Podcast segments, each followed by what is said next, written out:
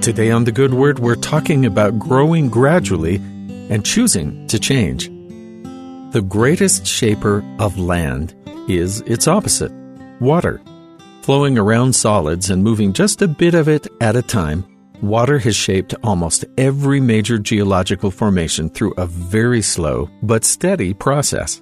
Though dramatic storms, tsunamis, and flash floods might shift a landscape overnight, the biggest features of valleys and mountains took much longer to shape.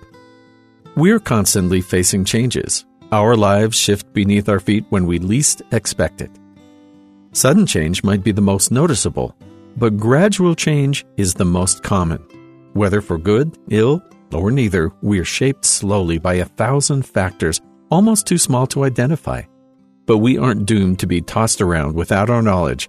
Instead, we can harness this power of incremental, regular change for our benefit. In fact, this is the way God teaches His children, giving us the guidance we need and expecting gradual change over a lifetime rather than everything all at once. Isaiah chapter 48 gives us the goals of the Lord's instruction, visualizing the blessings we can anticipate from following His commandments. Thus saith the Lord, thy Redeemer, the Holy One of Israel I am the Lord thy God, which teacheth thee to profit, which leadeth thee by the way that thou shouldst go. O that thou hadst hearkened to my commandments, then had thy peace been as a river, and thy righteousness as the waves of the sea. God teaches us purely for our own benefit. Anything He leads us to do is to bring us greater happiness and knowledge, that's his purpose and the entire aim of his plan. The commandments we're given aren't meant to confuse those used to different ways, but to offer a higher path. When we're used to the way the world around us does things, commandments can seem foreign or strange. But in fact, it's quite natural. More than any self help course or product offering answers, God's ways tell us who we truly are revealing our identity as children of God with more to us than any mortal eyes could see. God is shaping us, His children, bit by bit, just as a river slowly moves its banks over years, grounding itself into the environment that surrounds us. The Lord doesn't zap us into righteousness all at once out of the blue, and He doesn't expect us to try and do that.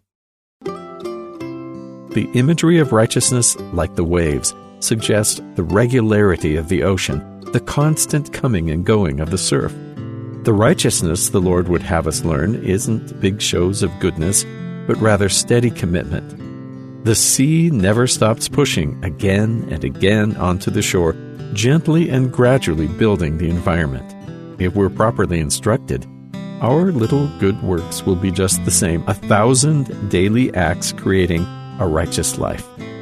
We are constantly changing, whether we want to or not.